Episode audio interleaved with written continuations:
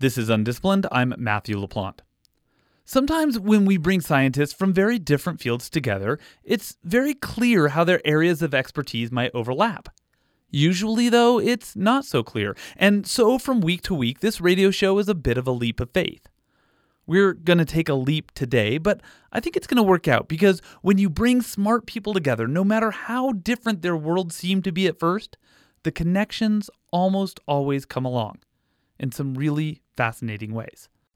Joining us on the line today from Corvallis, Oregon, is Steve Strauss. He is a professor of forest biotechnology in the Department of Forest Ecosystems and Society at Oregon State University, and his genetic transformation lab has produced thousands of transgenic trees.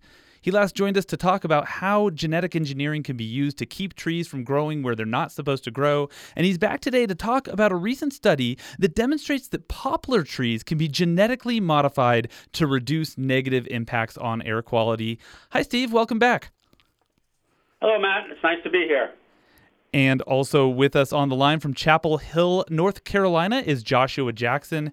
He was the first author on a study recently published in the journal Science that shows the impact of culture on the way we describe emotion. Joshua Jackson, thanks for being here. Thank you for having me on the show. Let's start today with a conversation about poplar trees. These are fast-growing trees that are a source of biofuel and other products, including quite a lot of the paper we use. Because they're fast-growing and good for these products, there's a lot of interest in growing them commercially, but they've got a drawback, a pretty big drawback. Steve Strauss, can we start by talking about isoprene and what it does to the environment? Yeah, it's produced by particularly broadleaf plants, poplars, eucalyptus, oaks, in quite high quantities. Uh, there's other similar molecules produced by things like pines, like you probably heard of alpha-pinene, the things that make pine smell piney. But these isoprenes in particular are released in very large amounts, and it's known that they have a role in stress resistance in trees, helping them tolerate very high temperatures. But it's also known that they catalyze air pollution reactions, the production of ozone and photochemical smog. And so as people plant a lot more of these trees, they also tend to contribute to uh, pollution problems in the regions they're growing in. This is sort of, I mean, it's, it's a little bit mind-blowing because there's this common assumption, or at least I think an assumption that I've long had, and I think a lot of people share, that anything natural is good, but poplars are natural, but they're not necessarily good in mass, right? Yeah, when you grow them in a very, very large quantity in a region where you also have uh, uh, uh, auto air pollution and smokestacks, these things uh, get together and they catalyze reactions that lead to chemicals that we breathe that we simply don't want. So just because it's natural, and any scientist will tell you, that doesn't mean it's safe or good, really depends on the mechanism. Certain kinds of wild fruits, if you eat them, you will die. So that's why we have things like tomatoes where the toxins have been taken out through plant breeding. And what's troubling, particularly as we look to the future, a future that includes a significant amount of global warming potentially, is that this chemical is created often in response to climate stress. So presumably, as we create more climate stress on these trees, these trees may be creating more of these chemicals, yes? Yeah, in general, as things get hotter, you will tend to have more isoprene coming from these trees. And then, of course, as we look to alternatives to fossil fuels, one of those options are biofuels. And poplars have been discussed, and they're still of great interest to the Department of Energy as a biofuel, particularly for marginal kinds of lands, not prime agricultural lands. So we think about, for example, in the Willamette Valley of Oregon, of growing a lot of poplars as a biofuel. And if we did, there's no question that the air pollution would get worse in the Willamette Valley of Oregon. So your research team, which includes scientists from the United States and Germany, genetically modified poplars so they wouldn't produce isoprene. How did you come upon the idea that you could even that you could even do that? As happens often in science, you know, different strands come together. Uh, physiologists were studying how plants tolerate stress and what chemicals they produce and put into the air, discovered isoprene, and at the same time they went down and mined in the D N A and the proteins and found the genes and found a particular gene for isoprene production at the end of a biosynthetic pathway that if you could mutate or turn down that gene, you would get very little or no isoprene. Parallel with that, a technique called R N A interference. It's kind of like an earlier, an earlier version of CRISPR, if you will. It's a natural mechanism where you can trick a plant. It's, it's like an immune reaction where you give a plant a little bit of a gene that you want it to actually destroy. It destroys the mRNA, the messenger R N A from it. So we use this R N A interference technique to take the natural isoprene gene and sort of flip it around is actually what happens, put that into the poplar trees, and then that gene turns down the natural gene for isoprene. So you get very, very little, almost zero, in fact. And so you kind of gave the trees immunization, yeah? Exactly. That's, you know, it's uh, the technical details are different. Uh, it's not like an immune system thing like you have with vaccines in animals, but the net result is the same. And suffice it to say, this worked. You were able to create poplars that didn't produce isoprene, but you had to test these things. How long did you look at them, and did it continue to work? Yeah, you know, what happened is some of the German collaborators really were leading on the science, and they produced versions of these low isoprene trees in Germany, but because the climate, the political climate, the regulatory climate, for G M O anything, they couldn't put them outside in a plantation condition.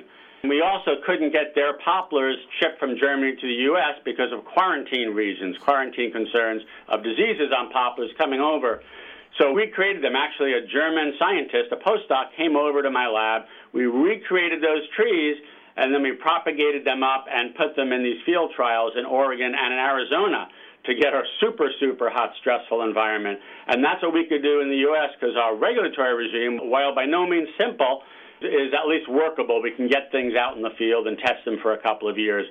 This is fascinating to me. I mean, could you have predicted these sorts of political and regulatory obstacles that you would have to cross just for the simple idea of like, hey, we want to bring science that happened in Germany to the United States?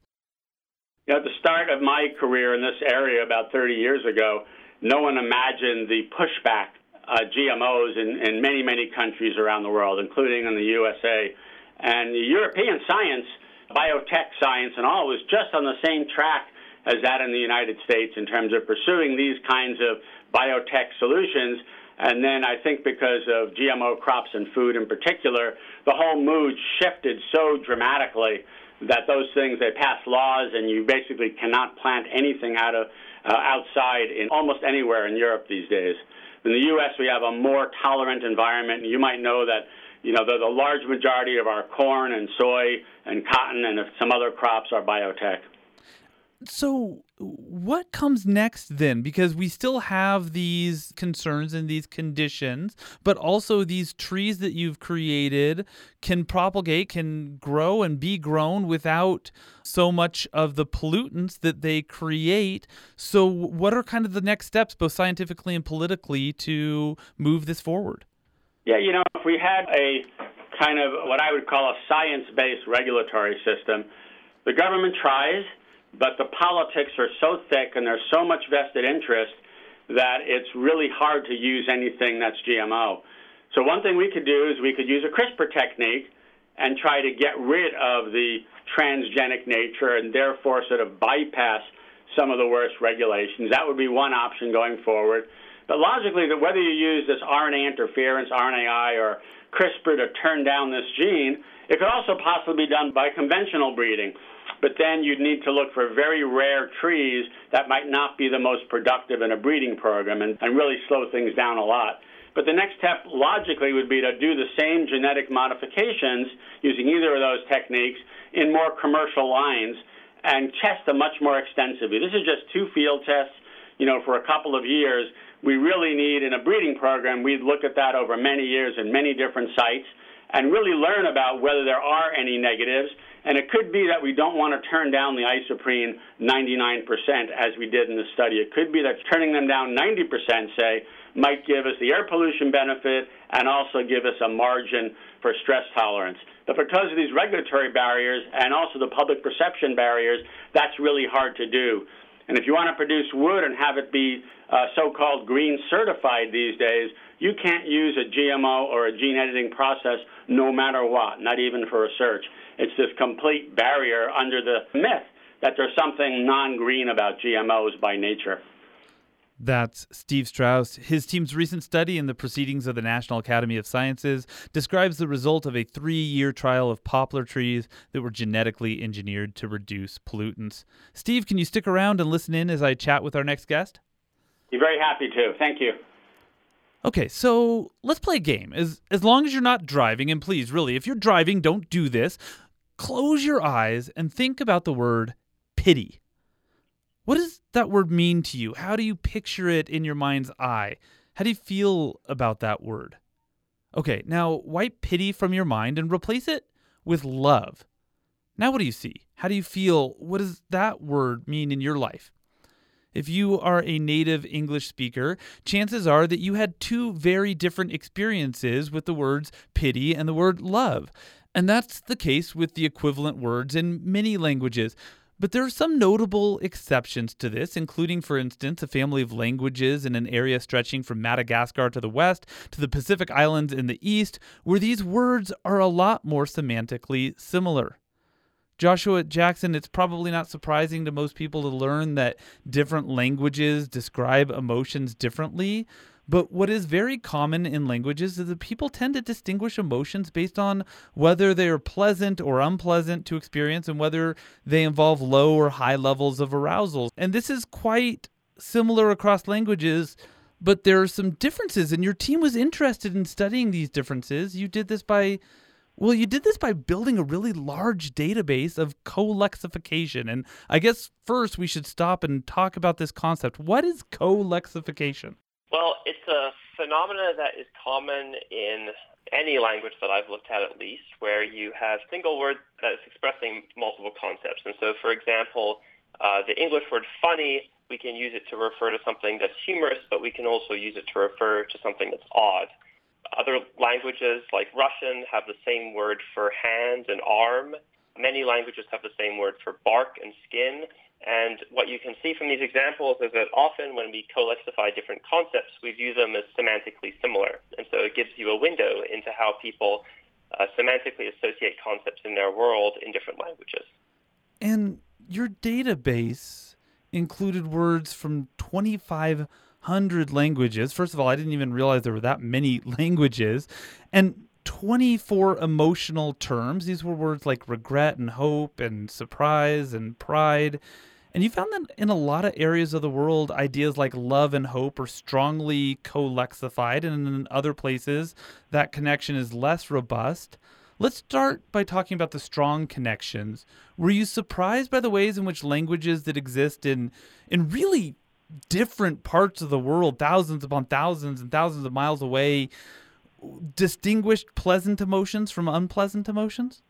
Well, I didn't have very, very strong expectations going in because I had never seen an analysis of this scope before. But there was some work that we were building on with that hypothesis that's showing that those feelings that we have of pleasantness, unpleasantness, of uh, high and low arousal, those are experiences that can be traced back to very specific neural networks and physiological networks like the autonomic nervous system. And so if any aspects of emotional experience would be universal, then uh, we thought it would be those aspects. Does that suggest some sort of like universal element of emotional experiment? I mean, if it's kind of deeply embedded in our brain, that stems from biological needs, yes? It does, but uh, I think that what was insightful about these analyses, at least for me, was that all psychologists had had a feeling that emotion has at least some universal experiences, but we really didn't know what those were. And a lot of textbooks that you'll find in psychology that undergraduates will read suggest that there are basic emotions like anger, fear, and sadness that have corresponding brain structures, like the amygdala is the fear center. And what we were seeing here was that those discrete emotions actually had really diverse semantic content, but it was broader, more basic feelings of goodness and badness that were uh, more universal. Is there one emotional concept that is like closest from one place to another across cultures and languages? It's really difficult to establish that because we saw quite a bit of diversity. I mean, there were concepts that tended to go hand in hand, like grief and regret, that both might involve uh, retrospection. But uh, I think that to say that there's one concept that has a universal meaning would be kind of missing the point of this study, which is showing how flexible concepts are.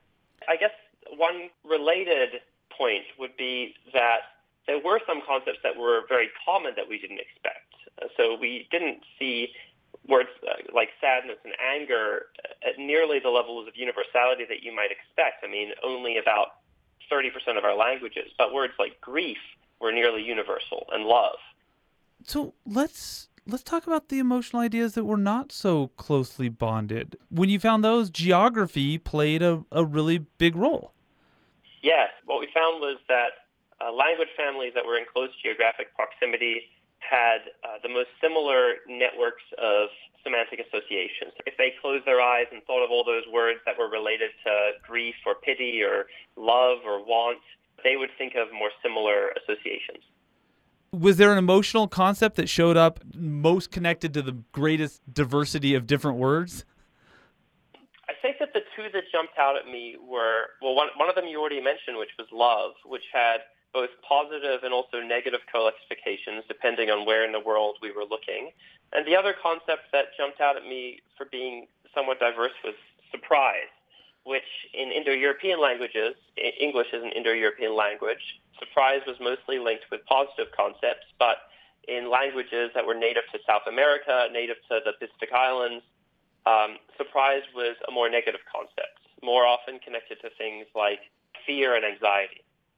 One of the things I was interested in, that in order to move forward our understanding of emotion and language, we had to do something that I think, well, I think a lot of people would think wasn't very emotional. It wasn't a touchy-feely analysis. This was a very complex and quantitative analysis of compu- computationally aggregated data. Is it Is it strange to think of emotion in these sorts of hard mathematical terms? Well, I think it's actually a better approach to studying emotion than, than thinking about it through uh, more introspective terms. And I think it's because as humans, we, we want to identify with feelings and thoughts that we might not actually recognize. And, uh, and we tend to perceive more universality often than there really is, especially in faces. And so this approach that we took, looking just at the way that people um, name concepts through words, it was, in a sense, removing as much experimenter bias as we could from the equation. And so we were able to just get a purely quantitative estimate of how much diversity there really is in emotion.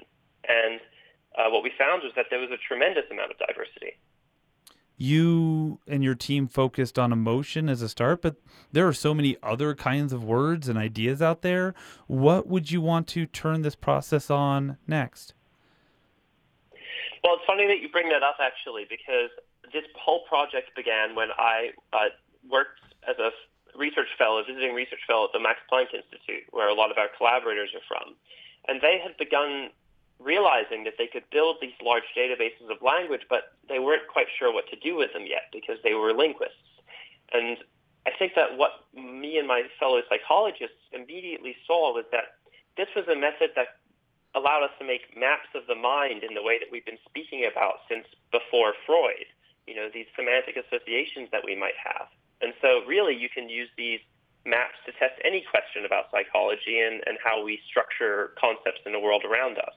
One thing that we're working on right now is we're looking at how people represent the mind and the body in different cultures and the different ways that people connect those types of concepts. That's Joshua Jackson. His team's recent study on colexification was published in the journal Science. And now for an introduction, Steve Strauss, this is psychologist Joshua Jackson. And Joshua, this is forest scientist Steve Strauss. Hello, Josh. It's a pleasure to meet you, Steve. So guys, before we were all on together, I was chatting with Steve on the phone uh, briefly, and you know we were talking about the way we communicate science. And, and then in our interview together, uh, Steve mentioned you know the difficulties of helping people understand what G M Os are and what G M Os aren't. That's well, that's all about language and word choices, but. Uh, Joshua, your research makes me recognize this like far deeper, greater level of complexity to this whole challenge that scientists have is that you there's probably not just one solution for communicating because, well, there are a lot of different kinds of people within any single culture, but there are a, a lot of cultures and a lot of languages out there. Well, it's funny that you bring that up because as Steve was speaking about how people are resistant to G M Os, I thought that it's actually a really interesting question for psychologists to look into because we have methods to create networks not just of how words are connected to each other, but also the kinds of associations that we have with different concepts. And so if you really wanted to get a good view into how people think about G M Os, you could have people build these associative networks with the concepts they associate with G M Os, and you could isolate where in the country or where in the world you get the most negative concepts associated with, you know, the idea of G M Os. Yeah, I think that's actually fascinating, Josh. Uh, during various ballot measures to ban or stringently label G M Os, had to talk directly to the public in different ways. And the uh, the public relations people in industry are so concerned about the language and the terms you use and how those can be different in different parts of the country and with the general public. And so, for example, a word like chemical is a word that they would say never, ever use when you're talking to the public. That's scary. Now, to any scientist, that's just part of nature, right? It's all made of chemicals. So it's quite challenging. And it, and it makes me think that probably the benchmark for what organizations do is they develop a single script or a list of words that are positive and words that are negative when you're describing uh, innovation like G M Os or CRISPR for that matter. But really, there's probably not just one script. You probably need so many for different regions. It's probably such a more nuanced process than what organizations currently do. Yeah, you know, I'm interested. If we see on our food now, very commonly in, in Oregon, probably probably in uh, Utah, California as well, you know, a non-G M O label, very, very prominent, uh, even though the science doesn't say anything about them being any less safe than any other kind of food. That word, that term has a stigma. It's moved from being a, a description of something scientific or food quality to something that's bad. And I, I don't understand how that exactly happens socially or neurally, but it seems like that has, Josh. I don't know if you have any thoughts about that. Well, I mean, a lot of the a lot of analyses that people do in, in the study of culture and how cultural changes, they'll try to use the regional variation in Uh, in attitudes or behaviors to get at the origins of these things. And it sounds like there is a lot of regional variation. I mean, you're speaking about Bangladesh uh, and the U S and people's distrust of G M Os. And so I think probably the best approach would probably be to do a geographic but also a historic look of where these attitudes started and what might have contributed to that process. Languages are evolving, and that evolution Um, occurs in no small part in our modern world because of the way that media use word and brings terms together, even from different cultures. So if we did an analysis like the one you just did, you know, five, ten, fifteen years down the road, do you think that we would see a significantly different thing? Well, it's a really good question, and it's got kind of a two-part answer. The first part is, is no, because the exact analysis that I was doing in this paper is in a lexicon, or just it could be words in a dictionary and their semantic content. And when you're speaking about languages, lexicons, they tend to evolve very slowly. And so colexifications won't come and go in the matter of weeks or months. However, uh, the way that I've grouped words together based on colexification is just one example of how you can group words together semantically. And an approach that I've used in some other research uh, focuses on more natural language processing methods of uh, semantically organizing words. And so what you could do is you could test which words were most often co-occurring with concepts, emotion concepts, G M Os, any concepts in news articles. And because there are so many news articles published every day, this gives you really great data with really good temporal resolution where you actually see the distance between concepts drifting apart or coming together based on how often they're co-occurring in the same articles. thirty years or so in this area, there's been tremendous change in, in terms related to biotech, food, and agriculture compared to when I began, including the uh, connotations of words like chemical and genetics and engineering and biotechnology that were strongly positive back in sort of an earlier day and now are considered much more negative as, as society has shifted in, in sort of how it approaches these kinds of issues. Gentlemen, I hate to break this up, but I've got to break this up. Uh, Steve Strauss, thank you so much for joining us again on Undisciplined. Matt and Josh, that was a lot of fun. Thank you very much. And Joshua Jackson, thank you. Thank you for having me. It was really fun. Undisciplined is a production of Utah Public Radio, and if you happen to live in Utah, you can listen to us every Friday at two p.m. on U P R. If you miss us then, you can listen to every episode of Undisciplined wherever you get your podcasts. Our producer is Naomi Ward, our associate producer is Mia Dora, our theme music is Little Idea by Benjamin Dissot, and I'm Matthew LaPlante. Thanks for listening, and go have big ideas.